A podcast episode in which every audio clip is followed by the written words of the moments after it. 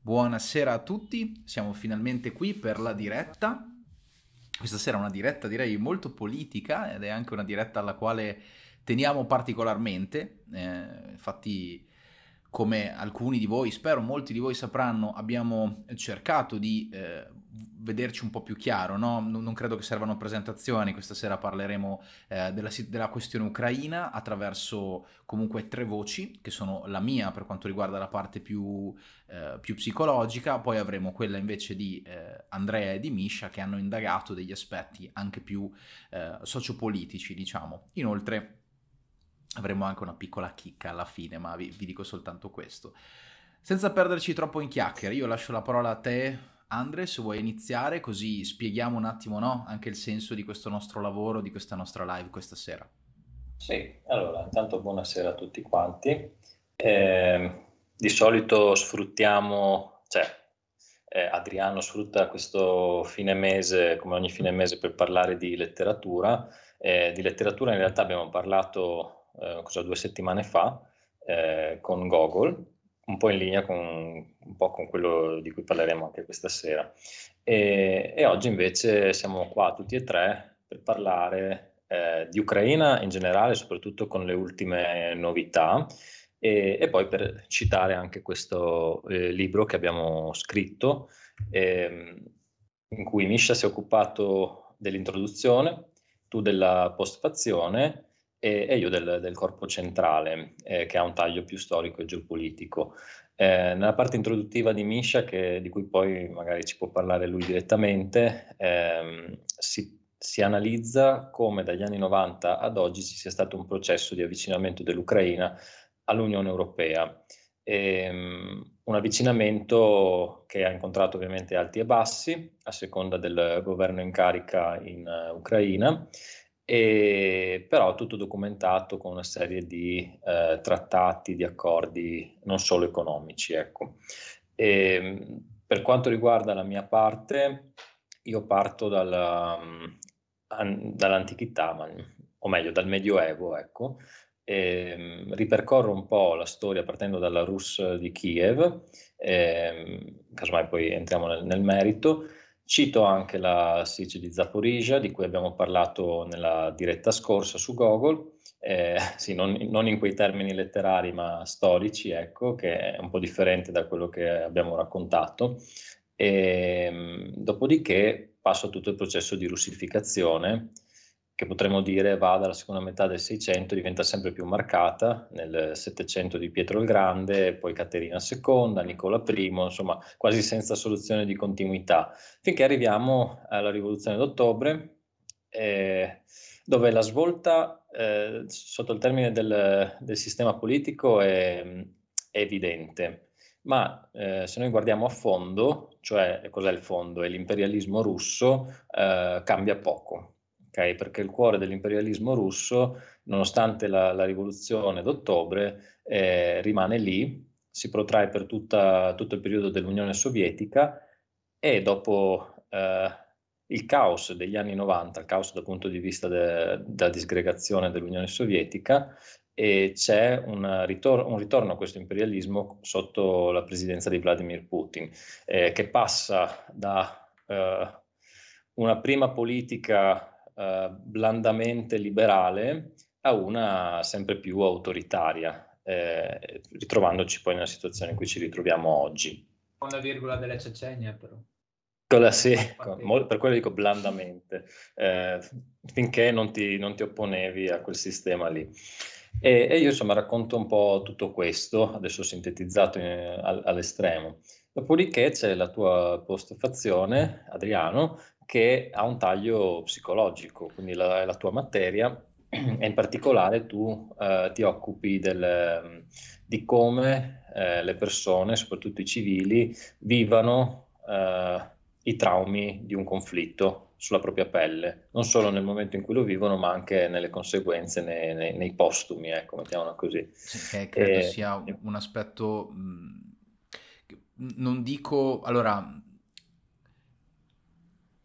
Diciamo che sicuramente il disturbo post-traumatico, che è l'aspetto fondamentale che io poi ho inserito nella mia parte, è qualcosa che magari vedremo dopo con più calma, però l'idea secondo me è anche questa, no? o meglio secondo noi era questa, andare a, a, a non soltanto a mettere sul piatto quelle che erano delle questioni chiaramente di natura eh, politica, sociale, ma anche far capire che ci sono delle conseguenze. Noi da casa certi aspetti non li possiamo minimamente considerare, cioè se noi domani improvvisamente fossimo in una condizione di indigenza ehm, come quella che sta sperimentando la popolazione ucraina, tutto il nostro palinsesto di vita cambierebbe, tutte le nostre certezze non esisterebbero più ed è secondo me molto importante avere chiaro questo concetto. Averlo chiaro vuol dire poter capire la brutalità della guerra, vuol dire poter capire che cosa potrebbe succedere e perché poi mh, l'uscita da una condizione di conflitto non è come varcare no, la porta, ho finito il mio, il mio, orario di lavoro, torno a casa, mi faccio una doccia e sono contento. Ah, sono, sono in un paese civilizzato dove non c'è più la guerra, ok, sono tranquillo. Questo è uno dei grossi motivi per i quali persone no, che vengono da altri stati dove il tasso di criminalità è più alto, quando entrano in uno stato dove il tasso di criminalità è più basso, hanno, cioè, cambiano completamente la loro mentalità, sono, eh, sono spaesati. Ma non è che dicono, ah ok, posso girare tranquillo, allora smetto di fare il criminale, oppure smetto di avere questo istinto predatorio. Ci vuole del tempo, dell'assestamento e non possiamo prescindere. Guarda, eh, sì, il problema della ricostruzione adesso è molto difficile da affrontare, eh, ricostruzione non solo fisica delle, de, delle infrastrutture de, de del paese in sé per sé, ma proprio anche la ristrutturazione mentale delle persone sarà molto complicata, eh, come dici tu. Abbiamo già un esempio di queste cose, tra l'altro proprio in Russia. Tutti quelli che sono andati in guerra fatta dall'Unione Sovietica in Afghanistan, tutti, insomma, tutte le persone che sono poi tornate eh, nei corrispettivi paesi, eh, soprattutto in Russia, eh, hanno portato disagio, cioè nel senso tutta quella gente, soprattutto negli anni 90, eh, veniva sfruttata come appunto mani, cioè nel senso venivano usati come dei, degli scagnozzi. Per, per, quello che si chiama racket, quindi quello, eh, cioè, per, dalla mafia fondamentalmente. Quindi loro comunque tornati dalla guerra, con l'esperienza della guerra, con l'esperienza della violenza, non sapevano fare nient'altro e quindi per loro era normale fare comunque razzie o comunque usare la loro forza o quello che hanno imparato durante la guerra in Afghanistan contro la popolazione civile. Perché io poi la metto, io la metto anche sotto questo punto di vista e vediamo cosa mi dice Adriano, nel senso, eh, noi abbiamo visto uh, dei veri e propri eccidi fatti da, dall'esercito russo in questi mesi, eh, con tanto di fosse comuni e i racconti che abbiamo sentito anche di chi poi è sopravvissuto a queste aggressioni, eh, magari passando per stupri, eh, amputazioni e, e, torture e quant'altro. E fatto magari da... Eh, allora, distinguiamo. Eh, ci sono una parte di russi che ha fatto queste violenze, russi dico nati in Russia proprio, etnicamente russi, e magari giovani, e allora lì mi viene da pensare che sia più una questione proprio forse ereditaria, diciamo, una violenza vissuta dai genitori, come diceva eh, Misha, una, una vita un'educazione subita molto viol- violenta che poi li ha portati a sfogare questo a loro volta e a diventare loro da, da, vittime a predatori. Questo non lo so, te lo farò commentare a te. E poi penso però che è molto più semplice capire perché avvengono queste violenze se andiamo a vedere eh, in che cosa consiste la prima linea dei russi, che fondamentalmente è fatta di mercenari, eh, gruppi di siriani per esempio, ne sono arrivati più di 16.000 in questi mesi eh, per l'aiuto che Putin aveva dato ad Assad e, e poi ci sono ovviamente i ceceni guidati da Kadyrov. Ora, queste sono persone in guerra da più o meno sempre, abituati a subire e a fare, a infliggere violenza.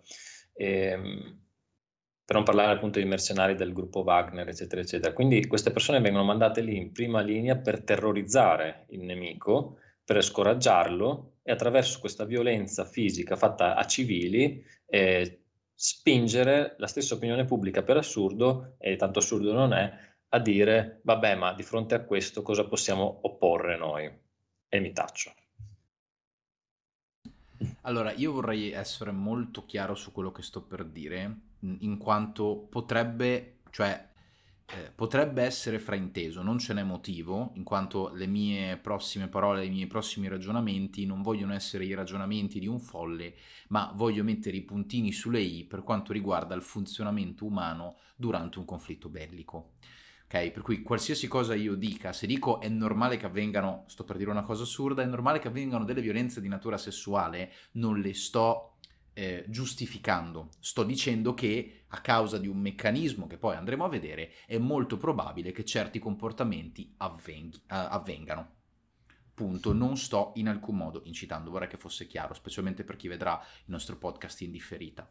Seguitemi col ragionamento. Tu Andrea hai detto delle cose che in realtà eh, ha, ha, tirato fuori anche Misha, secondo me fantastiche, nel senso, eh, e, e mi spiego, quando tu nasci in un contesto familiare dove la violenza è, allo- è, all'ordine del giorno, tu sei sicuramente molto più incline a percepire la violenza come qualcosa di normale nella tua vita. Quando qualcosa è normalizzato, tu non lo percepisci eh, in maniera saliente. Ok? Come per alcune persone ci si alza e si prende il mezzo, si va a lavoro, per altre persone ci si alza e si vive la giornata sparando a qualcun altro. Oppure dicendo ok esco per strada e dovrò borseggiare qualcuno, accoltellare qualcuno e così via. Fatta questa piccola premessa che è legata all'ambiente, cioè l'ambiente è composto da fattori di, di prevenzione e fattori di rischio essere nato in una famiglia in cui tuo padre è un veterano della guerra, tua madre eh, ha vissuto magari in povertà o in condizioni di estrema indigenza, sicuramente ti orientano a ehm, percepire la vita con termini violenti completamente diversi rispetto ai nostri che siamo nati eh, in una città, in una cittadina molto tranquilla, dove il furto fa scalpore fino alla pedemontana. E questo è un dato di fatto. Poi, arrivando a quello che dicevi sempre tu, nell'utilizzo di truppe eh, che sono per lo più mercenari, eh, mercenarie, eh, è, è, chiaro che si utilizzano eh, truppe di questo tipo per vari motivi, non c'è alcun tipo di, di, legame affettivo, se muoiono, se vivono non cambia niente alla patria, per cui eh, in termini di impiego sono veramente braccia lavoro, cioè forza lavoro buttati lì.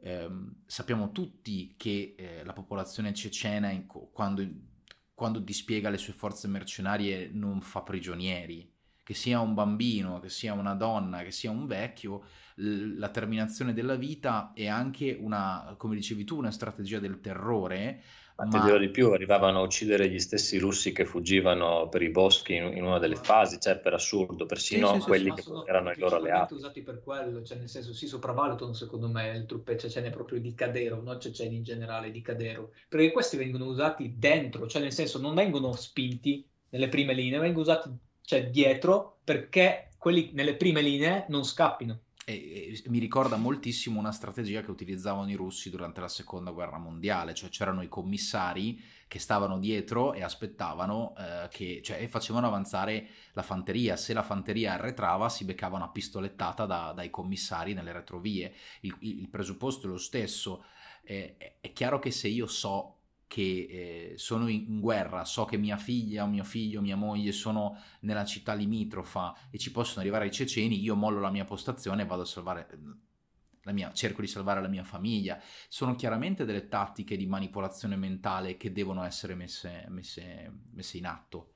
Però ecco, eh, più c'è della crudeltà, più mh, paradossalmente eh, più è probabile che avvengano fenomeni di diserzione, di fuga, di cambiamento, perché è una cosa che si è, che si è sempre risaputa nel, nelle strategie belliche.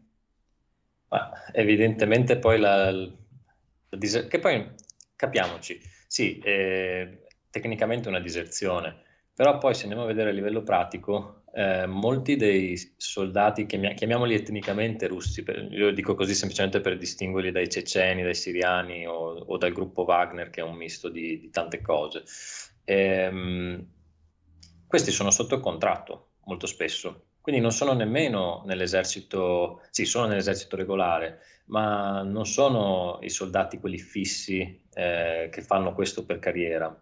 Sono persone che eh, in tempo di, di, pace gli andava anche comodo perché la paga del soldato era migliore di quella che potevano trovare in altri lavori in Russia. Ok, quindi andavano lì, si, in tempo di pace si facevano il loro addestramento, non dovevano colpo, senza colpo ferire e, e, se ne tornavano a casa con un gruzzoletto. Eh, adesso gliel'avevano raccontata come operazione militare speciale, del tipo andiamo lì, eh, tipo Blitzkrieg, in uh, due giorni ci prendiamo tutto, eh, abbiamo soltanto, abbiamo soltanto di che guadagnare e, e finisce tutto a tarallucce e vino, no?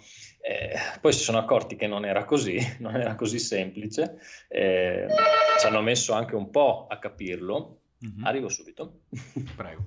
Io aggiungo una cosa, visto che ci sono, eh, ovvero sostanzialmente perché si utilizzano le truppe mercenarie? Perché anche in termini di morale è più facile far fare il lavoro sporco a delle truppe esterne, anche perché poi si ha modo di eh, scaricare loro, su, su, di loro la colpa. Cioè se il mio esercito regolare che compie già delle brutalità, perché lo sappiamo, l'abbiamo visto, fosse comuni, violenze, cioè mh, sono cose che, che, si sapeva che sarebbero avvenute.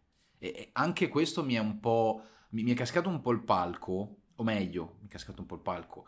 Eh, mi, fa, mi strappa un sorriso amaro sentire il telegiornale che dice che, che, che, che, no, che parla di queste violenze come se uno non potesse aspettarselo. Non stiamo parlando di un duello cavalleresco, ma la guerra non è mai stata un duello cavalleresco. Il duello cavalleresco lo facevano i nobili nel 400, 500. E per risolvere le loro beghe, beghe di palazzo, eccetera, eccetera. No, dall'Ottocento ormai non è più così, poi figuriamoci dopo le, le due guerre mondiali. Ma infatti... Ma... Tra l'altro dobbiamo chiarire una cosa, tra, quando abbiamo parlato dei ceceni mercenari, allora, ci sono i mercenari del Wagner, tutti quelli che sono stati già usati nel Donbass, bla bla bla, stranieri anche, però bisogna capire che Russia, molti non, non, non sanno magari, che la Russia consiste di 150 nazioni diverse, con la loro lingua che è stata di- distrutta perché di quelle 150 lingue sono sopravvissute pochissime, e molta di quella gente di etnia completamente diversa, non di etnia europea o caucasica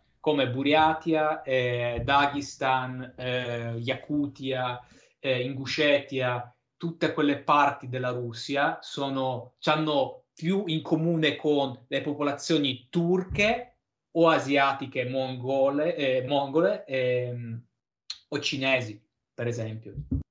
Quindi con le popolazioni completamente, cioè, che non c'entrano niente Ma... con questo panslavismo. Bisogna... Mi, mi viene in mente anche in base a quello che dici tu, eh, noi quando almeno io personalmente, poi non so, penso sia una cosa generale, quando pensiamo alla Siberia ci viene in mente il, un po' proprio il cuore della Russia storica, eccetera, eccetera, ma in realtà la, si chiama Federazione Russa per un motivo specifico, perché è una congregazione di popoli in origine molto diversi tra di loro, che vennero sottomessi, diciamo, dal, da, da, un potere centrale, che inizialmente era quello di Pietro il Grande, quei, quegli zar che ho nominato prima, la zarina anche Caterina II. Caterina II. Eh, però ehm, questo è andato a scapito di popolazioni nomadi, seminomadi, per esempio proprio in Siberia, che, che oggi viene considerata super Russia, invece non, non è proprio così. Eh, lo è diventata in una parte del Novecento perché ci deportavano persone, perché c'erano dei gulag là, e allora sì, grazie, così è facile, ma lì c'erano delle popolazioni autoctone. Oggi, per assurdo, proprio quella Siberia, che è una delle regioni eh, che rientrano di più nell'immaginario eh, della Russia quando si pensa a questo paese, eh, è una posta in gioco tra la Cina e la Russia. Perché? Perché voi immaginatevi eh, uno de- degli stati più popolosi del mondo insieme all'India. Quindi in questo spazio che, vabbè, non è piccolo, però insomma ha parecchia gente là dentro, e che oltre confine c'è uno spazio desolato, vuoto, senza niente, pieno di risorse. Ok? E non ci possono andare. Allora adesso, negli ultimi dieci anni, ancora prima dell'avvicinamento eh, geopolitico tra eh, Russia e Cina, i cinesi avevano già ottenuto degli accordi per occupare il territorio siberiano e non solo siberiano per, poterci, per poterlo lavorare. Ok, perché la, la Russia ha un calo demografico significativo, non aveva nessuno da mandarci o nessuno che ci volesse andare, ok? E quindi hanno trovato questo compromesso. Ora noi sappiamo che se la situazione qua peggiora per la Russia e peggiorerà, la Cina, quel famoso alleato eh, con un'alleanza senza confini, come è stato detto, eh, potrebbe benissimo farci un pensiero sulla Siberia, che tornerebbe nella sua orbita orientale veramente dopo secoli. E sarebbe un passo significativo. Ed è in quel processo di disgregazione della Federazione russa che alcuni analisti prospettano, eh, la Siberia potrebbe essere uno dei primi posti a cadere, ma ci sarebbe poi anche il Caucaso del Nord, per esempio, la stessa Cecenia, che non è, non è propriamente Russia, è una specie di stato satellite, o meglio, è, è un paese che ricatta la Russia, anche giustamente lo fa, ricatta la Russia, eh, in cambio de, di tranquillità. Eh, ricordiamo che i ceceni in buona parte sono musulmani che avevano fatto variazioni terroristiche eh, tra la fine degli anni 90 e i primi anni 2000 e quindi insomma eh, il rapporto con i russi non si può certo dire pacifico, è un, un rapporto di compromesso. Lo stesso Kadyrov che abbiamo citato prima, eh, di recente si è detto molto scontento di come stava procedendo la, la, la cosiddetta operazione eh, militare speciale, eh, riferendosi proprio alla controffensiva eh, ucraina che è stata oltre ogni previsione, per fortuna. E, e, questo insomma ha fatto storcere il naso lui, vedendo anche come i russi stessi si ritiravano, come quelli, quelli lì che abbiamo detto prima, quelli, quella parte eh, di soldati sotto contratto se, se l'è data a gambe fondamentalmente, lasciando in giro carri armati, mezzi, lasciandoli in giro non solo perché stavano fuggendo, ma anche perché sono mezzi che non riescono più a, a mobilitare, a muovere, in quanto eh, soprattutto ultima, i mezzi di ultima generazione hanno bisogno di componenti che eh, fondamentalmente i russi non riescono più a produrre e non possono importare.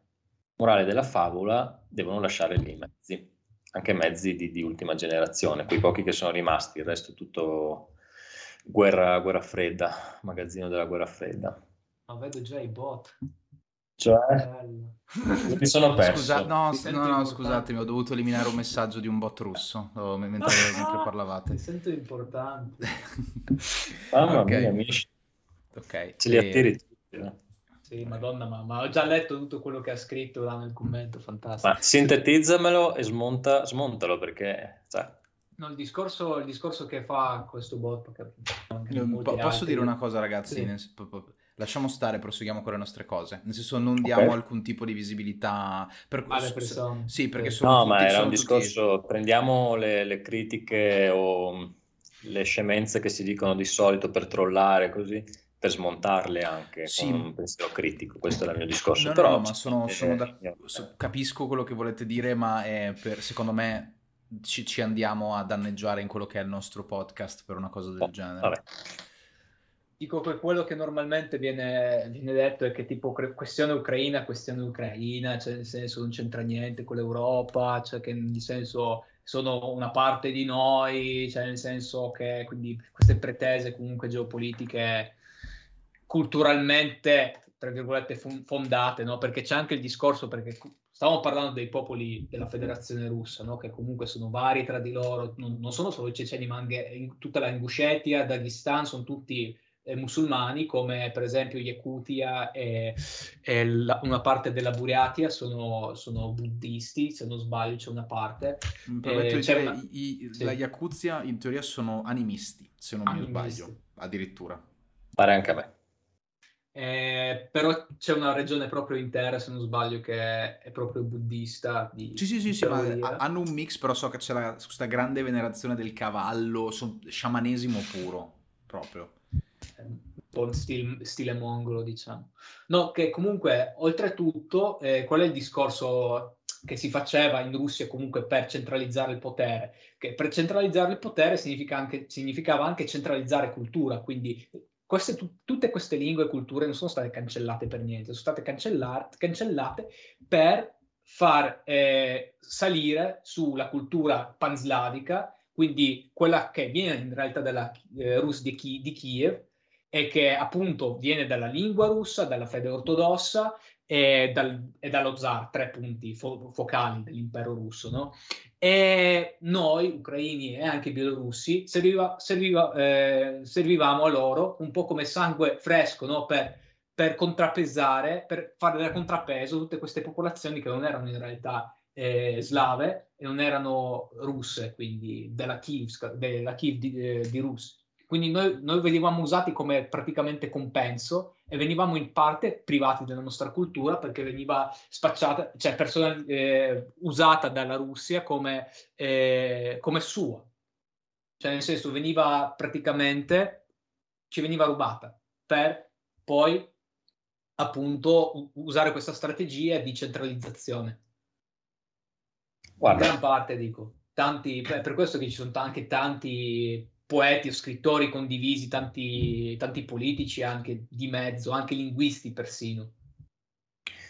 Guarda, la differenziazione, poi tu lo sai meglio di me, ehm, allora sì, alla fine cos'è che hanno in comune ucraini e russi? Il fatto di essere una popolazione slava, ma non vuol dire niente, ci sono tante altre popolazioni slave nell'Europa orientale, eh, questo non fa di tutti dei russi, insomma, ovviamente. Certo no.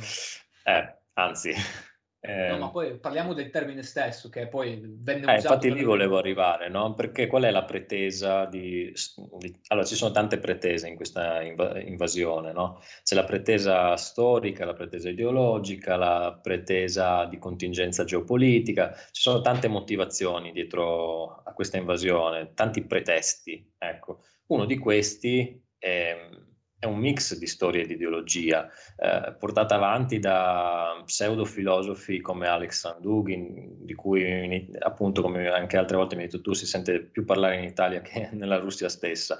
Però diciamo che questo personaggio porta avanti un'idea che non ha nulla di prettamente filosofico e storico, ma sono reinterpretazioni eh, quasi da, da, da pseudo-veggente, non basate su nessun dato né storico né di raziocinio.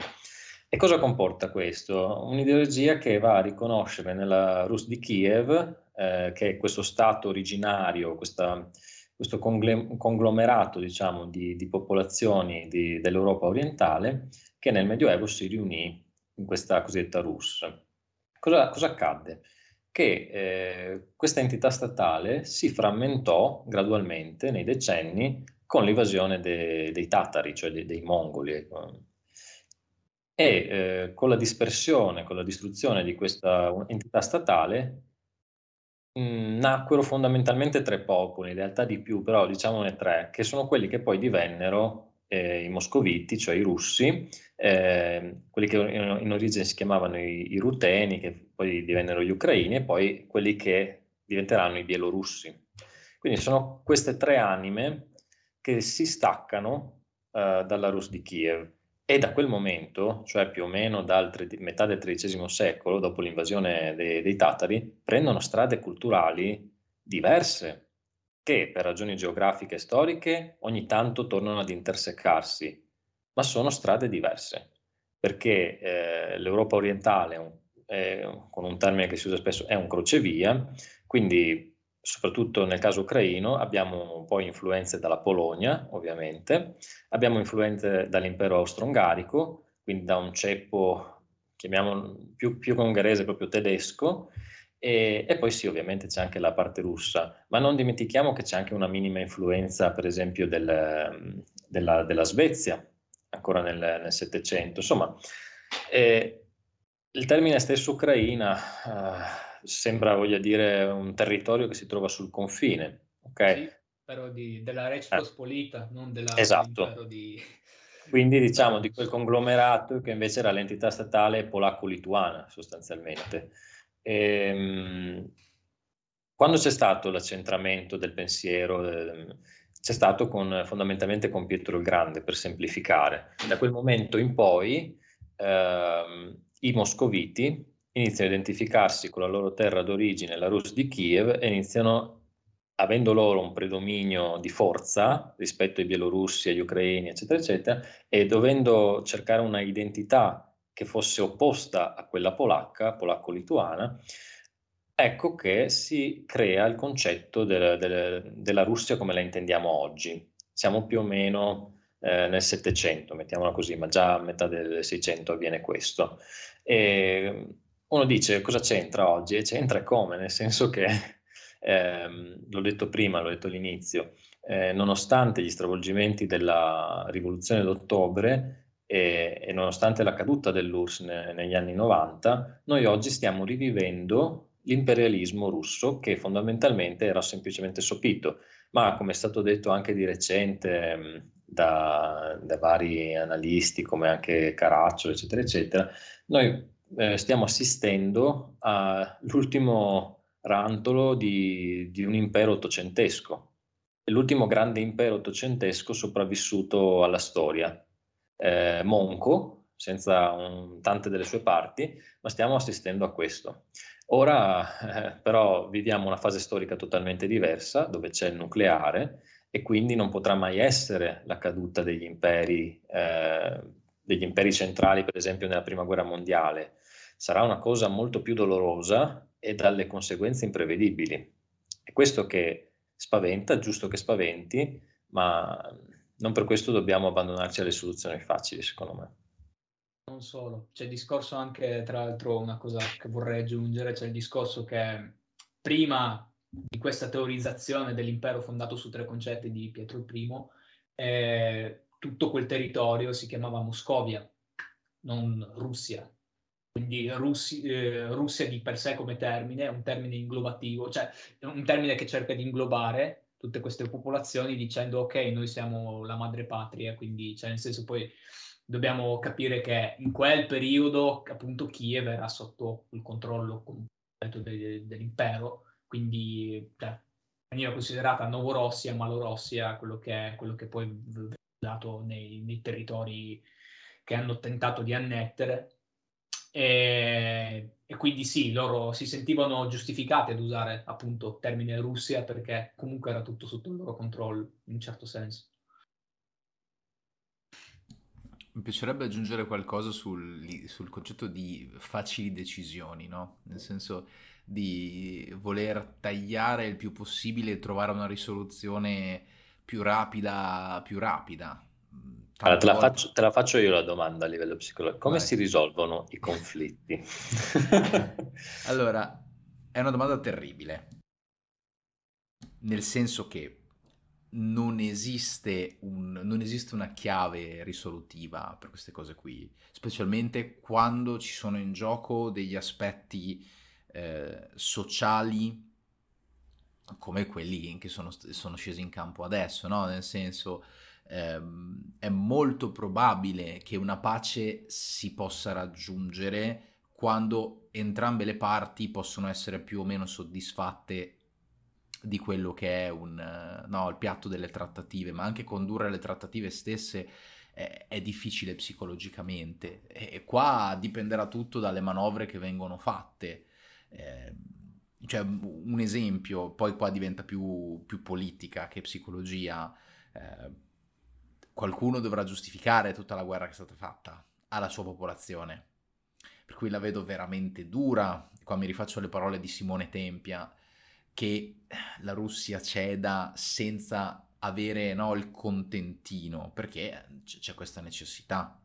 Eh, mi sono fatto più male di quello che avrei dovuto fare, però mal comune mezzo gaudio, cioè qualcosa te lo devo togliere, qualcosa devo fare. Non ho la minima idea di cosa possa essere quel qualcosa che sarebbe anche stare a speculare sarebbe secondo me interessante, ma no, non avrei le basi per farlo. E quello che posso dirvi è come si sono risolte la prima e la seconda guerra mondiale, anche questa, questo conflitto si risolverà. Di questo ne sono più che sicuro, perché a una certa ci sveglieremo tutti e diremo non siamo in una condizione di sostenibilità. E come in qualsiasi relazione umana, quando le cose diventano insostenibili, eh, o c'è la cessazione della relazione, ehm, o c'è l'allontanamento o comunque c'è una frattura. Riconciliarsi è molto difficile, sarà molto difficile in generale. Però ripeto, ci siamo riconciliati dopo la seconda guerra mondiale dove ci siamo fatti tanto male, ma tanto tanto male. credo che ci riconcilieremo anche dopo questo. Poi non so come la popolazione ucraina nei confronti della popolazione russa reagirà.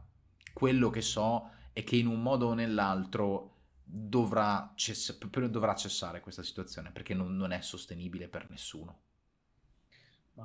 Tanto senza dover speculare troppo, quello che stiamo vedendo accadere oggi è la storia, quindi lo, cioè, vediamo scriversi proprio la continuazione del conflitto eh, con le decisioni importanti, col discorso che si farà il 30, cioè tra due giorni, quindi si dice che appunto si ufficial- ufficializzerà scusate, l'annessione delle due eh, delle comunque repubbliche, quindi dei territori dove si, si è fatto questo referendum. E oltretutto c'è il discorso che qui di mezzo c'è anche un gran enigma, cioè come reagirà la popolazione russa, quanto ci metterà a reagire, le, cioè, proprio letteralmente con violenza contro la polizia, se ci sarà una rivoluzione della dignità là e quante ondate di mobilitazione ci serviranno e quanti cadaveri soprattutto che torneranno indietro serviranno per svegliare la popolazione stessa. Però qua, qua mi permetto di dire una cosa, mh, mm, è, è, delegata alla consapevolezza, poi ti lascio parlare Andre. Sì. Le, le, rivoluzioni avvengono se, se, si sa cosa sta accadendo, se c'è una reale consapevolezza. Cioè, se noi prendiamo i movimenti politici che non, non sono neanche paragonabili, no? ma eh, che abbiamo avuto noi, politici e sociali degli anni 80, 70-80, sono movimenti che avvengono perché c'è una consapevolezza della classe sociale che dice deve, qualcosa deve cambiare, vogliamo modificare la nostra realtà. Se lì tu hai gente che è, cioè io penso che non interessa, uno della Yakuzia non gliene frega assolutamente nulla di cosa succede a San Pietroburgo, probabilmente. Qui forse sarà proprio la popolazione di San Pietroburgo, come abbiamo detto altre volte, che magari potrebbe fare quella mobilitazione, invece no, no. mi dici di no. Occhio, sto, sto, no, no, no, quello che sto dicendo è che quanto ci metterà un, un, un abitante della Yakutia a dire eh, ok, esco, eh, esco, in piazza e non, do, e non, lascio prendere il mio figlio, perché uno mi è già tornato eh, morto. Ok, ho, ho capito, ok, ok, ok, adesso ho capito cosa vuol dire. No, no, ok, ok. Eh, questo è... Questo è la mia risposta è, boh, perché la coercizione è pesante. perché prendono tutti prendono tutti i ragazzi, sì, sì. Cioè, nel senso arrivano anche di notte, soprattutto nelle regioni, nelle repubbliche lontane, quindi non molto eh, illuminate dal punto di vista mediatico, Mediati. come Yakutia e Buriatia, cioè vengono di notte anche a portare le, i biglietti proprio dove dicono di presentarsi. Sì, da quanto ho visto io, da quanto ho letto, poi non so se sia vero, ma è verosimile quantomeno, hanno avuto un preavviso di quattro ore in quattro ore devi stravolgere la tua esistenza, magari stai facendo un altro lavoro, stai facendo altro in vita tua, in quattro ore devi essere lì presente per essere arruolato, eh, quando magari tu avevi fatto i tuoi progetti e tutto il resto. Però, eh, e uno dice, sai, uno empatizza e dice, eh, che brutta vita, mi dispiace per te, però poi allo stesso tempo vado a pensare, ma fino adesso che cosa hai fatto per evitare questa situazione? Ok? scappare. Ok? Io, io, ho commentato qualche giorno fa su, sui miei social eh, quanto stava accadendo in Iran, quanto sta accadendo in Iran, cioè proteste di uomini e di donne che in un regime molto repressivo, eh, soprattutto da un punto di vista morale, eh, che poi di morale non ha niente, ehm, persone che in mezzo alla strada si radevano i capelli, per protesta e che fondamentalmente ci hanno messo la faccia, ci hanno messo la faccia davanti ai media con probabili ripercussioni, anche quando poi il, l'occhio delle telecamere non sarà più lì, perché i, i, capelli poi non è che ti ricrescono dall'oggi al domani, tu per le strade dovrai continuare a girare con la testa rapata e quindi sarai facilmente individuabile dalla cosiddetta polizia religiosa, polizia morale. Quindi tu ci stai mettendo la faccia a tuo rischio e pericolo e non stai scappando.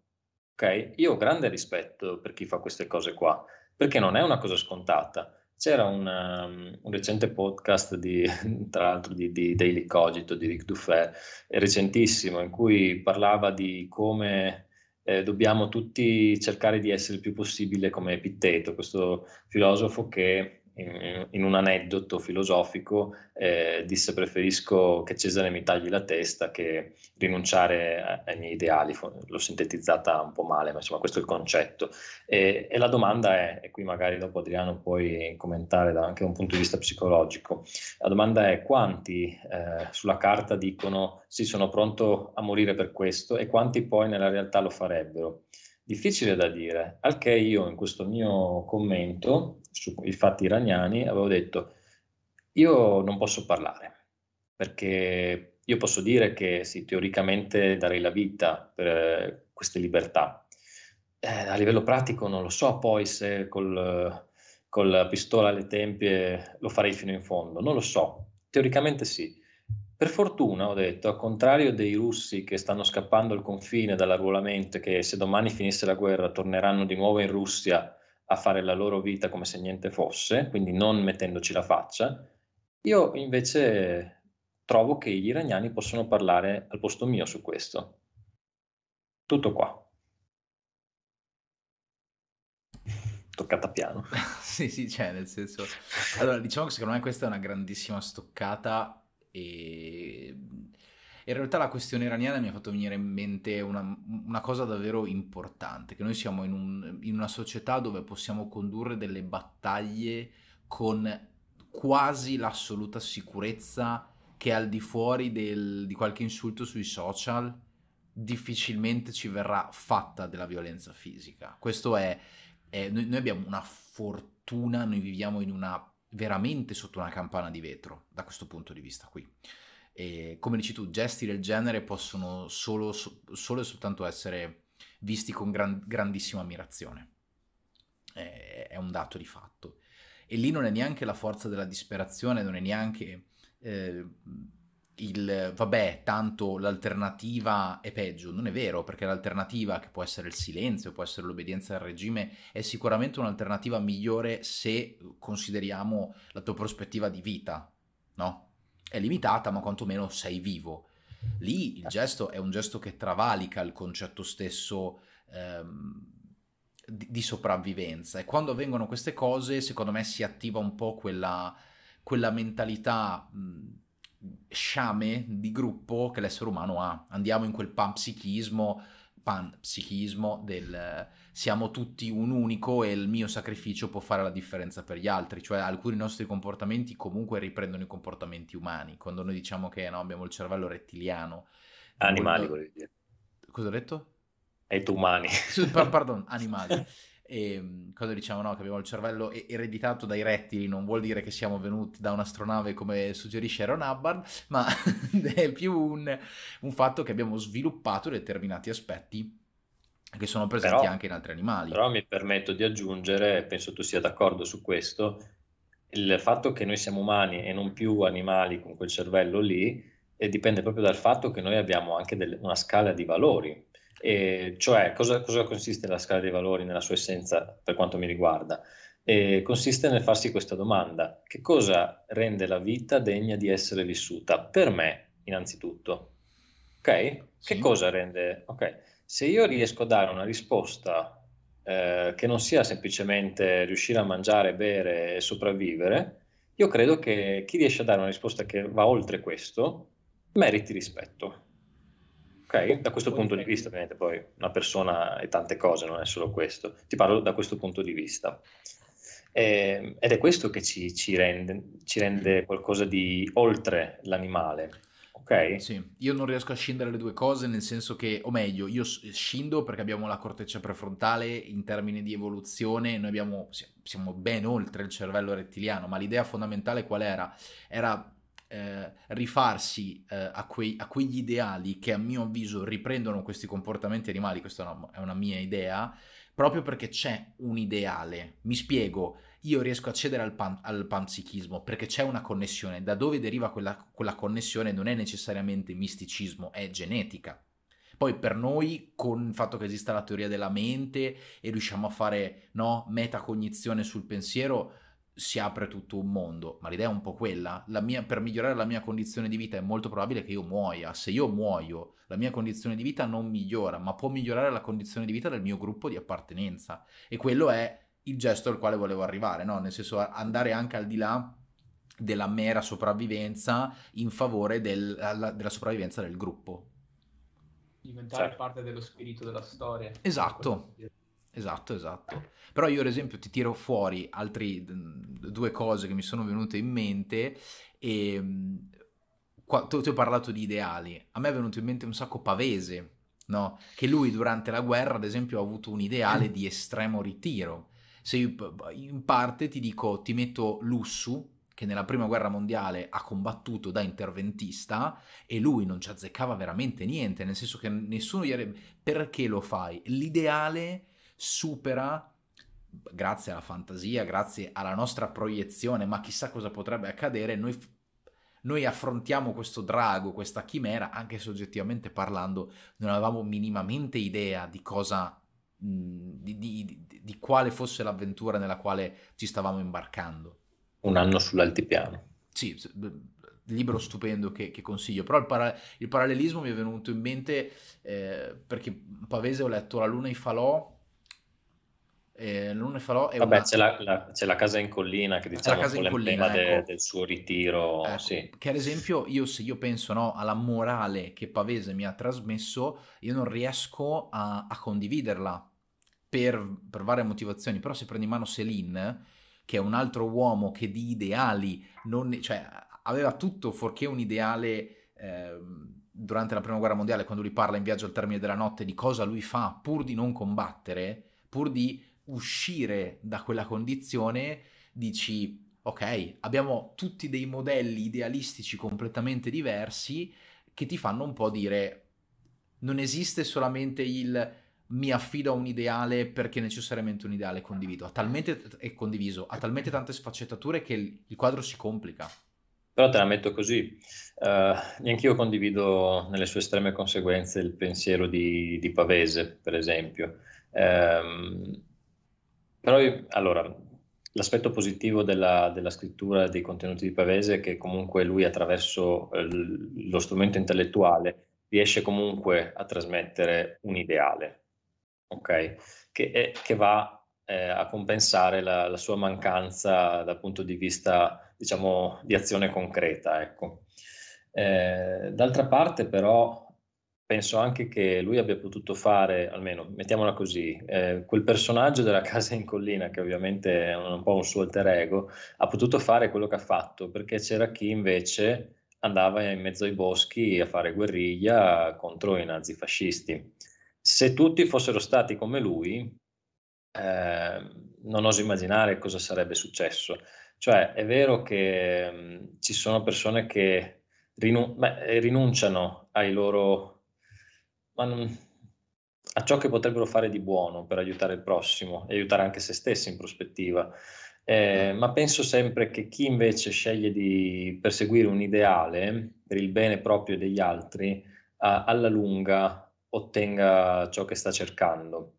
Eh, per quanto riguarda, no, sto, sto, pensando agli, altre, agli, altri personaggi che hai citato, mi è venuto in mente un attimo um, il padre del futurismo, ma lo saltiamo, perché lui per, per, altre motivazioni lui era un po' l'opposto, era un, anzi uno che forse doveva met- stare un po' più sulla penna e un po' meno con il fucile in mano, ecco. Però Stavo pensando un po' a tutte... quei casi limite in cui sì. dici paradossalmente era meglio se scrivevi di più. Esatto, capito. Poi eh, ci sono casi che vanno analizzati eh, persona per persona, ecco. Eh, però io trovo che sia fondamentale eh, questo salto di qualità nel, nel, nel pensiero umano, perché altrimenti... Eh, mettiamola così, quando Hannah Arendt parla de- della banalità del male, del processo al nazista Eichmann, ok? Eh, quando lei esprime questo, questo, concetto della banalità del male, dice, stiamo parlando fondamentalmente di persone, persone civili, comuni, che in Germania eh, scelsero di, di far finta di niente, di girare la testa dall'altra parte. Perché? Perché il loro intervento contro il regime sarebbe stato per loro controproducente. Ok? E tutto sommato loro magari erano bianchi ariani, dicevano, vabbè, tutto sommato questa cosa non intacca me personalmente, intacca quegli altri, ok? E poi quando la guerra è arrivata in casa, diventato un problema di tutti. Ok? C'era quella famosa frase, adesso non mi ricordo chi è che l'aveva detta, un giorno vennero a prendere, non so sì, se la sì, sapete, okay, sì, un giorno vennero a prendere gli ebrei, il giorno dopo gli zingari, poi non rimaneva più nessuno e vennero a prendere me. Ma è così, è così. In Germania questo accadde. Avevano preso tutti e alla fine quel regime a cui eh, i, comuni, eh, i comuni cittadini non si erano opposti, gli aveva portato una guerra in casa che li ha tenuti divisi per mezzo secolo. Ok? Quindi eh, uno è vero che, come dici tu, uno deve anche soppesare un po' quanto, gli, quanto ci va a perdere a intervenire e quanto vuole spendersi per gli altri, oltre che per se stesso, magari a costo della vita. Però io così sulla carta mi sento di dire che dovremmo essere un po' meno egoisti, eh, perché intanto comunque poi il conto arriva sempre a casa. Eh, se noi adesso ci giriamo dall'altra parte con l'Ucraina, eh, saremo noi a perderci dopo, per, dopo averci perso l'Ucraina, ci perderemo noi italiani sotto tanti punti di vista, anche banal, banalmente, non è banale, eh, da un punto di vista di geopolitico. Noi italiani abbiamo adesso che si sta creando questo confine, questa, mh, mm, chiamiamolo cortina d'acciaio eh, con la Russia, eh, il mondo si sta verticalizzando le nostre traiettorie geopolitiche stanno ritornando dopo tanti secoli verso il mare e noi adesso siamo incardinati dentro l'Unione Europea, dentro il patto atlantico e questo essere incardinati in questo ruolo qua ci permette di essere al centro del Mediterraneo, non solo geograficamente, ma anche politicamente. Noi adesso abbiamo l'occasione veramente di rialzare la testa come popolo italiano all'interno del consesso europeo in uno spirito eh, atlantista, dove però l'Europa, che dovrebbe essere più unita di quanto non lo sia adesso, eh, tratti da pari anche con gli Stati Uniti. Noi adesso abbiamo una grande occasione storica per alzare la testa come europei. Il, la guerra di Ucraina non è la guerra degli ucraini, è la guerra dell'Europa. Ok? E questo messaggio deve arrivare a tutti. Tutti noi stiamo vivendo momenti difficili, tutti noi paghiamo le bollette più alte, il costo della vita più alto a, al supermercato, però dobbiamo avere, avere, bene in testa il perché lo stiamo facendo e non dobbiamo essere come quei cittadini tedeschi che perché erano bianchi ariani dissero vabbè stanno prendendo ebrei, zingari, disabili, non mi riguardano queste categorie. E poi ci ritroveremo la guerra in casa, metaforicamente, non solo, magari fisicamente no, a parte che noi abbiamo navi nell'Adriatico russe, quindi potremmo anche trovarcela in casa tranquillamente e non è così assurda come idea, ma anche metaforicamente, perché la guerra oggi si fa su tanti piani e lo sappiamo e lo stiamo vedendo. Una cosa che, che ci tengo a sottolineare è il fatto che eh, non è soltanto il... Cioè, per quanto mi riguarda, chiaramente io non difendo una posizione di alcun tipo, eh, riferita prima. È chiaro che tutti quanti vorremmo poterci dire allo specchio interverrei, sarei pro a quella che è un'azione che richiede un potenziale sacrificio, sarebbe bellissimo che tutti quanti riuscissimo a dirci di sì, perché noi, idealisticamente parlando, abbiamo anche un'immagine di noi stessi da mantenere.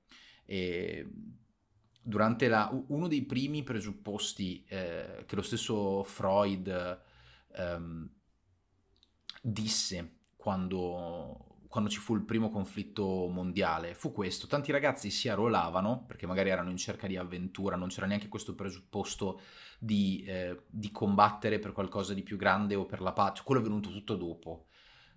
Il, il disturbo post-traumatico, che all'epoca era shell shock, eh, o vento degli obici per noi, veniva considerato, cioè poteva essere considerato per il pensiero freudiano come un'incapacità di far collimare un io ideale con un io reale. Tradotto, io vado in guerra perché credo di essere veramente un eroe della mia leggenda, della mia saga, però mi rendo conto che io ho una paura allucinante, che io non sono in grado di sopravvivere in questo ambiente. E la mia immagine reale insieme alla mia immagine eh, ideale non, non riescono a entrare l'una dentro l'altra. Di conseguenza la mia identità si frantuma e si hanno questi comportamenti di, eh, di pura follia. Questo era, era, un principio freudiano che adesso è smontabilissimo, però il concetto secondo me resta.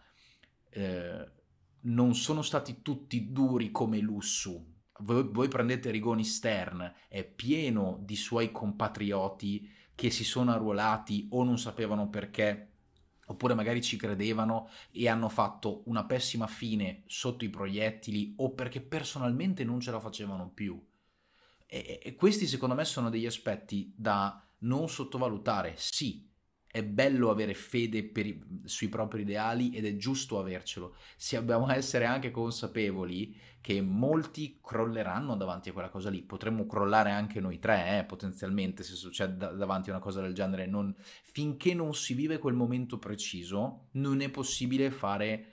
Ehm, possiamo fare speculazioni, ma non è possibile avere un, un, esito certo. Con questo non smonto assolutamente il tuo discorso, dico che mh, bisogna guardare in quella direzione, sono pienamente ah, d'accordo.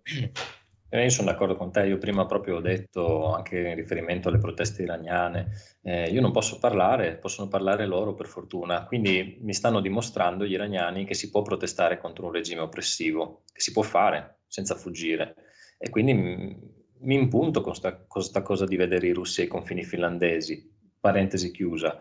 Eh, detto ciò, eh, io credo anche che è vero, eh, a livello teorico possiamo dire tante cose, poi quando uno viene posto davanti alla situazione concreta è più difficile agire, senza ombra di dubbio così.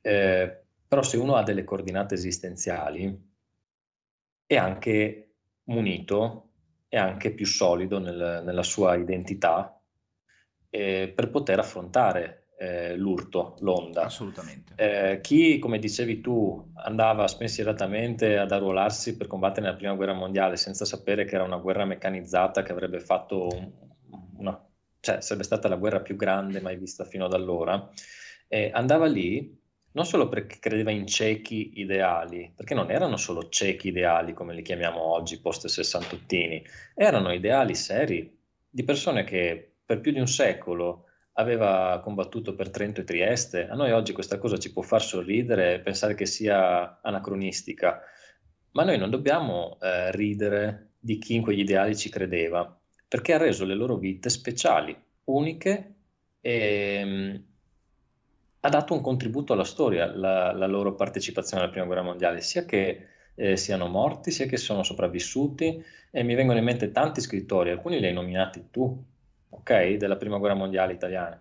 Eh, mi vengono in mente i fratelli Stuparic, eh, che hanno, ha scritto uno dei libri più, eh, uno dei, Gianni aveva scritto uno dei libri che mi sono piaciuti di più in assoluto, che è, una raccolta di, di suoi racconti, non, ho mai letto una cosa così bella, purtroppo eh, di suo fratello ad esempio abbiamo pochissimi iscritti, chissà cosa avrebbe potuto fare, però ha dato una testimonianza, erano degli redentisti che hanno combattuto per la liberazione di Trieste. Eh, noi non dobbiamo sottovalutare oggi con occhi post-moderni ridere di questo, eh, anzi probabilmente loro riderebbero di noi oggi che siamo così spesati, eh, deboli da un punto di vista ehm, di idee, di idee. Non sto parlando di ideologie, di filosofie, di religioni, non sto parlando di questo, proprio di banalissime idee del mondo. Noi non ce le abbiamo, abbiamo tanta confusione non sappiamo dove andare a pescare e quindi dico che forse è il caso, e lo dicevo qualche giorno fa in un post che ho scritto sul mio blog il, il giorno delle elezioni, tra l'altro, eh, io ho detto per noi italiani è importantissimo recuperare la dimensione repubblicana, ok? E non solo la dimensione repubblicana della seconda metà del Novecento, eh, ma quella dimensione mazziniana anche della nostra storia, eh, risorgimentale, dove stanno le nostre origini di italiani, e capire che eh, quelle figure avevano anche una prospettiva europeista e capire come incardinare tutta questa prospettiva risorgimentale europeista in ciò che noi vogliamo essere come italiani in seno all'Europa. Per me questa cosa è fondamentale, questo è, il nostro stesso futuro, ok? E, e credo che dobbiamo ripartire dalle basi, eh, da, da, dalle idee, dalle idee, ridiscutere le idee, parlare di idee. E, volevo io, intervenire su una cosa perché stavamo parlando. Guarda, volevo concludere una cosa, poi non parlo più. Eh, rispetto a questo, perché io parlo di idee? Perché invece oggi eh, esistono tante ideologie, pseudo-ideologie. E, in questo conflitto con la Russia, soprattutto nei, nei, primi mesi, ma continua ancora oggi, ci sono tanti filorussi che, oppure anti-americani, e spesso le due cose coincidono, ok? Ehm, che partono da un'ideologia. Cosa vuol dire? Vuol dire che loro, qualsiasi evento nel mondo accade, loro lo incardinano in un'ideologia. Se l'ideologia dice che va bene questo evento, allora lo accetto. Se non va bene, allora lo, lo, respingo. Non importa che io sia a favore o a sfavore di questo uh, evento, ma se l'ideologia mi dice che è sbagliato, allora per me è sbagliato. Ok, questo vuol dire essere zombie ideologici. Ok? Ed è una cosa che io rifiuto. Ma perché si diventa zombie ideologici? Perché l'ideologia è un pacchetto preconfezionato fatto di sì e di no su cosa si può fare e non si può fare ed è facile perché non devo avere idee, devo soltanto seguire l'ideologia. E con questo concludo. Secondo me dobbiamo ritornare alle idee e a una coscienza che ristrutturi il mondo. Tutto qua. Io invece a questo mi riallaccerei perché allora questo lo trattava anche Harari nel suo libro eh, sulla storia comunque dell'Homo sapiens, Homo sapiens si chiama proprio, e quando analizzava le varie strutture sociali del XX secolo e parlava del socialismo, scusa, del comunismo in quel senso proprio, ideologicamente parlando, e, e vorrei usare suo, questa sua analisi per, per dare un, un, paio di, dei perché a questa reazione o non, non reazione di tanti russi. Perché allora la Russia che vediamo oggi è una Russia basata sulla, sull'anemia della, della gente, praticamente la gente che è abituata a non fare niente dal punto di vista proprio sociale e, e di non reagire in alcun modo. Questa è un'eredità del, del, totalitarismo sovietico, dove praticamente tutto era fondato sul partito, io delegavo al partito tutto, io non dovevo decidere niente. Il partito decide per me, io non devo pensare, quindi appunto il discorso dell'ideologia, ma di, c'è di più, non è solo l'ideologia, è proprio tutto. Cioè tu, c'hai il partito, ok, tu stai là, tu decidi per me, io non devo pensare a niente, non devo fare niente, col tempo questo mi fa arri- arrivare ad un punto in cui dico io tanto non posso cambiare nulla, ok, accetto tutto come viene e questa eredità poi, soprattutto in Russia, si è portata anche nella Russia federazione proprio, dove praticamente sono abituati a, guardare la televisione, sono abituati a vedere appunto con anemia Putin che fa il discorso di Capodanno, ok, questo quasi tradizione, quasi regina, no? che fa il discorso eh, di Capodanno, e, e, va bene così, va bene, i conflitti che succedono, che succedono, quello che dice televis- la televisione, i media, eh, che diventava sempre più pesante in un certo senso perché rendiamoci conto che dalla televisione sono scomparsi per, esem- per esempio anche i programmi di intrattenimento, quasi, tutto si concentrava sulla politica. E loro poi vedevano la guerra, ok, non, non mi tocca, non succede nulla, arrivano cadaveri, ok, il vicino, ma il vicino aveva il figlio che aveva il contratto, quindi che poi appunto San Pietroburgo Mosca, le città più grandi, avevano molti meno, eh, molte meno vittime rispetto per esempio alla stessa Buriatia, dove cavolo c'è gente che veramente non ha internet, cioè non solo internet, anche la televisione, c'è la povertà nera. Moscoviti e, e San Pietroburghesi non erano di certo in prima linea. Eh beh, sicuramente no. E adesso che, no? adesso che eh, adesso che sta arrivando, sta arrivando, la mobilitazione, oltre al fatto che comunque vediamo degli atti, eh, degli atti abbastanza forti, come quasi, se non sbaglio, 15 o di, una decina almeno, di eh, centri di mobilitazione che sono stati alcuni bruciati, altri, su altri c'è stato fatto un attentato. Cioè, praticamente, quindi c'è un'azione, un'azione dettata magari dalla paura, sì, io dico che questa prima ondata di mobilitazione ci sarà e le proteste non saranno abbastanza grosse, perché per adesso la gente che va a protestare è la gente che andava a protestare anche con l'inizio della guerra. Perché è ancora e... una paura ipotetica quella di andare al fronte. Quando ci saranno davvero e moriranno, non sarà più ipotetica. E allora forse, chi lo sa. Esattamente, è, è, è, quello che stavo dicendo prima, è quante ondate di mobilitazione serviranno per fargli dire, ok, no, forse cioè, forse è il tempo di contrastare la polizia letteralmente, cioè con violenza, quello che è successo durante la rivoluzione della dignità.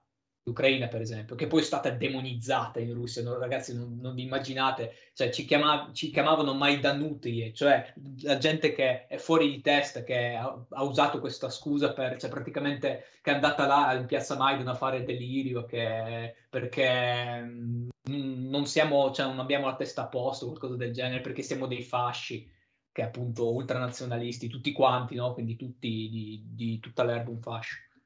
Quindi, letteralmente. Lettera- letteralmente. Quindi sì, poi vabbè, che poi il discorso che la popolazione ucraina in un certo senso venne sempre associata ad un eroe del tempo che in Russia soprattutto era eh, descritto come un criminale, sempre da Mazepa a eh, ovviamente Bandera e di mezzo c'è... C'era anche eh, Khmelnytsky, che non so mai come chiamarlo. Khmelnytsky, Bogdan Khmelnytsky, però lui non è, non è stato, cioè Mazepa, era Mazepa in quel... Sì, Mazepa, Mazepa era il grosso, il grande rivoluzionario, chiamiamolo così. Traditore, il traditore, chiamato nella Russia, il traditore del...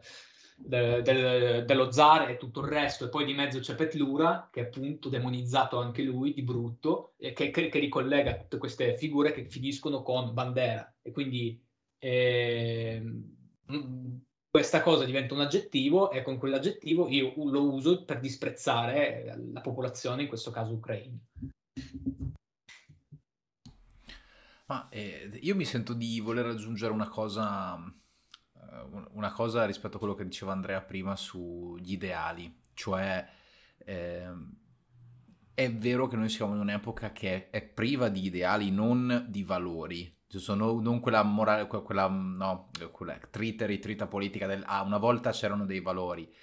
Noi siamo in una condizione in cui abbiamo distrutto moltissimi eh, ideali dei tempi passati perché li vogliamo guardare con degli occhi quasi cinici, del tipo ah, guarda per cosa sei morto, cioè eh, io, io, mi ricordo i miei stessi docenti di storia disprezzavano quando parlavano della gente che si era arruolata per combattere la prima guerra mondiale, li trattavano come degli idioti, dicevano ah, guarda sti deficienti che dai campi sono andati, oppure ah, strappati da... Ora sì, va bene, ma ci sono degli aspetti eh, sociali e idealistici che non possono essere secondo me trascurati, ma hai già, hai detto, tu hai già detto tutto quello che c'era da dire secondo me in merito. L'importante è capire che se adesso noi distruggiamo qualcosa di precedente, ma non abbiamo niente con cui rimpiazzarlo, forse dovremmo farci una grande, grandissima domanda. E, e io la, la, la, metto giù, la metto giù così. Perché una vita senza ideali, una vita senza, sì, una vita senza ideali, una vita senza dei valori che ti orientano, è comunque una vita limitata che diventi veramente, eh, sei in balia di qualsiasi aspetto, di qualsiasi cosa che possa in un certo senso darti un valore ipotetico, ma n- non voglio aprire troppo il concetto. Perché Guarda, poi... lì, lì, dopo il discorso diventa um, veramente filosofico, uh, sì, sì, non filosofico, è una questione esistenziale proprio, non è filosofico, cioè la filosofia, la filosofia tratta della vita va bene, è un discorso esistenziale. E cosa succede? Che poi uno eh, spaesato cerca conferme. Esatto. E c'è chi le va a cercare dalla parte sbagliata, ovvero uh, nell'autoritarismo, ok? E vedi la Russia post-sovietica, aveva perso ogni ideale, non, non aveva gli strumenti democratici per diventare uno Stato democratico e oggi ha, ha trovato una sua guida autoritaria, ok? E oggi infatti non riesce a, a, a ribellarsi perché dice su, in, sulla base di che cosa mi ribello? E allora appunto l'estrema razio sarà quando, l'abbiamo detto prima, si arriverà al fronte, eccetera, eccetera. E poi però c'è anche l'altro aspetto della medaglia.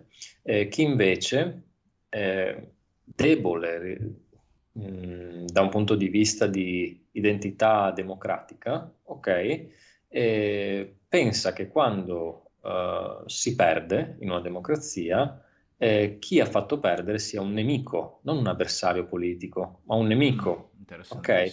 E quindi c'è la delegittimazione del voto e di chi ha votato, che è una cosa molto antidemocratica. Sono due pericoli che per strade diverse portano allo stesso risultato. E l'antidoto qual è, secondo me? È il discorso che ho fatto prima, è recuperare una dimensione ideale, cioè ritornare a parlare di idee, eh, spogliarsi di ideologie che ci dicono cosa è giusto e cosa è sbagliato senza spiegarci il perché e senza che noi siamo convinti che sia giusto o sbagliato così, e dopodiché metterci in gioco, perché eh, con i social è troppo facile. È troppo facile che cosa? Eh, seguire le pagine che interessano a noi, che parlano delle cose che a noi piacciono, finiamo dentro un loop di algoritmi che ci dicono che abbiamo ragione noi, che tutto ciò che facciamo è perfetto e che tutti gli altri sbagliano. E poi ci svegliamo il giorno dopo un'elezione e siamo sorpresi che non ha vinto il nostro candidato. Ma sorpresi di cosa? Stavi vivendo in una bolla, stavi vivendo in una bolla di cristallo, dove tu cercavi continuamente conferme al tuo pensiero, ma questo pensiero non lo stavi eh, mettendo in discussione, lo stavi semplicemente accettando perché era facile così, perché non mi richiedeva eh, di, di, rivedere le mie idee, di migliorarle eh, o di fare un, proprio uno sforzo mentale. Questa fatica mentale non l'abbiamo voluta fare e, e poi noi ci troviamo in questi, in questi loop di, di algoritmi di, che, che ci dicono siamo belli, bravi e buoni e tutti gli altri sono cattivi, ma soprattutto sono nemici cioè non avversari, ed è una, cosa, una distinzione molto eh, importante, perché i nemici all'interno di uno, di uno Stato eh, diventano eh, persone da eliminare di, e scatta una guerra civile. Se invece abbiamo degli avversari ci possiamo mettere a un tavolo e posso anche dirti che sei un deficiente, te lo argomento e magari ti riesco anche a far cambiare idea, ma se io mi chiudo nella mia stanza non ho speranze di farti cambiare idea o io, o io di migliorare la mia idea. Troppo facile così, de- delegare a, a, chi poi eh, le responsabilità de- de- delle, del nostro pensiero. Ok? E, e, poi arriviamo che ci troviamo la, la guerra in casa, fisica o metaforica, e, e, caschiamo dal pero perché abbiamo abolito dalle nostre vite, e qui andiamo ancora più, più in là del discorso, abbiamo abolito dalle nostre vite la morte, la paura, ok, perché vivevamo, vivevamo, in questo stato edenico in cui ci lamentavamo di tutto quando in realtà avevamo tutto, e dopodiché non abbiamo più strumenti per reagire né alla paura né alla morte. Che poi questo si lega anche al discorso che molto spesso, volentieri, cioè praticamente quando tu dici a una persona co- chi hai votato, se hai votato un partito quale non fa parte della della sponda di questa persona, automaticamente questa ti cestina come un deficiente, come un, una sottospecie di, di, di disumano eh, che hai votato appunto la parte, quindi ti vede come nemico perché non riesce più, cioè perché pensava che tutti dovrebbero condividere quei valori. Io, guardate, senso, ripeto, siccome avete detto tutto quello che c'è da dire, e me, faremo una live magari su, su, questo argomento qui, che secondo me è molto interessante, che ci potrebbe portare via veramente, veramente un'ora piena, proprio in uno schiocco di dita. Direi che possiamo avvicinarci alla conclusione, se siete d'accordo. Sì. E, um, mi sento soltanto di voler aggiungere questo. La fragilità dell'assenza di ideali, come dicevi bene tu, Andre prima, ti porta necessariamente a propendere per chi ti spaccia un ideale come qualcosa di solido. Cioè il problema nel distruggere non è soltanto che tu elimini qualcosa di potenzialmente dannoso, ma scopri il fianco a un altro attacco. Ed è secondo me il motivo per il quale mh, le persone anche magari no, un po' più grandi di noi, che, che sono oltre anche i 40 i 50 anni, hanno bisogno di tornare a una dimensione precedente, perché hanno visto l'eliminazione di simboli e valori, o quantomeno la denigrazione di quei simboli e di quei valori, si sono sentiti spaesati e hanno avuto bisogno di tornare all'indietro. Però non aggiungerei altro in merito, nel senso che secondo sì, me... no, no, è un discorso sì, sì, è, è, assolutamente, però mh, mi sento assolutamente d'accordo con voi. Volevamo finire con, eh, mi sembra, questo piccolo zuccherino che ci offre il nostro buon Misha. E poi sì, Però introduci, introducilo. Certo, lo introduco e dico di più che è uscito anche un libro con un paio di sue poesie dentro. Stiamo parlando di Vasil Stus, che Vasil Stus è uno scrittore ucraino più o meno della fine anni 50, fine anni 80, e si, cioè, tutto il filone degli scrittori a lui vicini e lui in prima linea venivano definiti szestedesiatniki, ossia la, gen- la generazione degli anni 60. Perché agli anni 60? Perché c'è un evento importante che è successo negli anni 60 nell'Unione Sovietica e soprattutto a Kiev, se non sbaglio, quando fu proiettato il film Le ombre dei nostri antenati passati di Parajanov.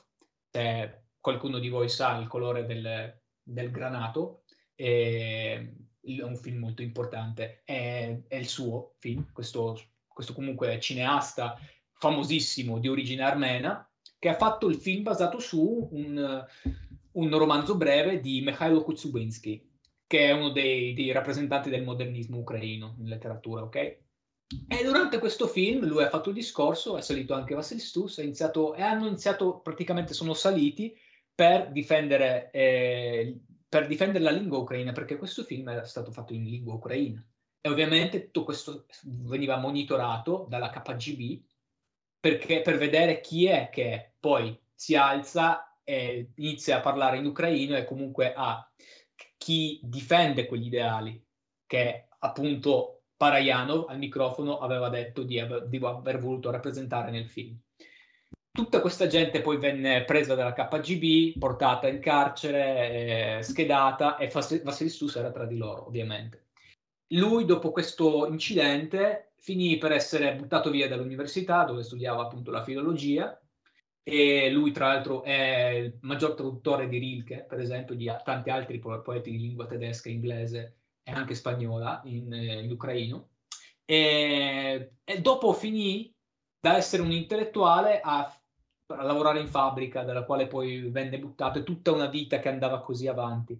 E nel suo cerchio intellettuale comunque lui riuscì a costruire, a ricostruire in un certo senso ehm, eh, cer- un certo filone di scrittori ucraini che scrivevano appunto in ucraino e poi lui, ovviamente Dulcis in fondo, era di Donetsk, ok? Quindi, cioè, nel senso, per tutti quelli che dicono che là non ce n'è, non, non ce n'è neanche uno che parli ucraino. Eh, cos'è il discorso? Che lui a un certo punto, per appunto attività pro-ucraine, finì, finì in carcere. Finì, finì, in carcere per tanto tempo, finì in carcere se non sbaglio alla fine degli anni 70, e, anzi scusate, all, all'inizio degli anni 80. E in questo carcere ci morì. E, non si sa, adesso non si sa perché appunto finì in Russia, in un paesino lontano, praticamente era un gulag, eh, da dove lui non, non, poteva uscire ovviamente, ma neanche comunicare, neanche scrivere le poesie. Infatti le sue poesie eh, sono sopravvissute soprattutto perché il suo compagno di cella le ha, fatte, ha fatto praticamente una sottospecie di, eh, di, non saprei neanche dire, un, le ha raccolte in, una, in un pugnetto e questo pugnetto venne poi portato nello sfintere posteriore, posteriore della moglie di questo eh, compagno di cella eh, fuori dalla carcere. È solo in, grazie a questo atto, un certo senso di eroismo, che abbiamo le poesie sue, perché poi lui non uscì dalla carcere. Lui morì là, nel, se non sbaglio, 88, eh, durante pro- proprio il periodo di Gorbaciov. E, eh sì, e diciamo le sue poesie rappresentano quello che è la lotta, eterna lot- l'eterna lotta eh, che non vede, non vede la luce eh, della libertà nell'adesso, ma proiettata in un futuro. Infatti questa sua poesia si chiama ben- È un bene che non ho paura della morte. E... Vai, recitala che reciterò adesso in ucraino, una delle poesie sue più famose in assoluto, ok? Як добре те, що смерті не боюся, і не питаю, чи тяжкий мій хрест, що вам, богове, низько не клонюся в передчутті недовідомих верств, що жив, любив і не набрався скверни, ненависті, прокльону, каяття. Народи мій, до тебе я ще верну і в смерті обернуся до життя. Своїм стражденним і незлим обличчям, як син, тобі доземно поклонюсь, і чесно гляну в, честі, в чесні твої вічі, і чесними сльозами обіллюсь. Так хочеться пожити хоч годинку, коли моя розів'ється біда. Хай прийдуть в гості Леся Українка, Франко Шевченко і Сковорода. Та вже мовчи, заблуданий у пущі, уже не ремствуй, прозираю глиб, у суще, що розпукнеться в грядуще, і ружею заквітне коло шип.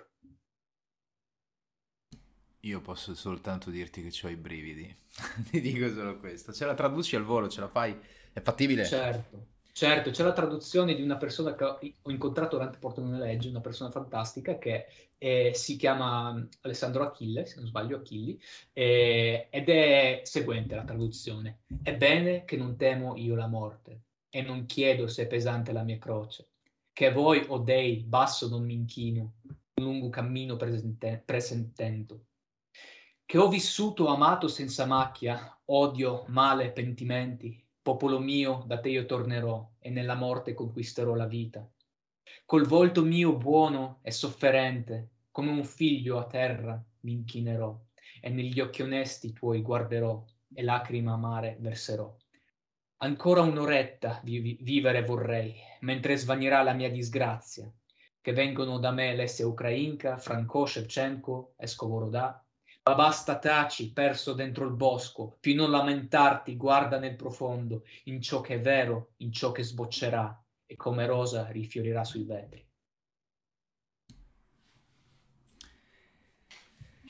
Eh, io sinceramente eh, vorrei un attimo lasciare tutto così, per cui se non avete altro da aggiungere io ringrazio tutti e con questa stupenda poesia sei mutato Andre? Con questa stupenda... Volevo dire, è per questo che si vive, no? Assolutamente. No? Stupendo. Davvero e si muore anche. È giusto così. Misha, grazie davvero. Niente.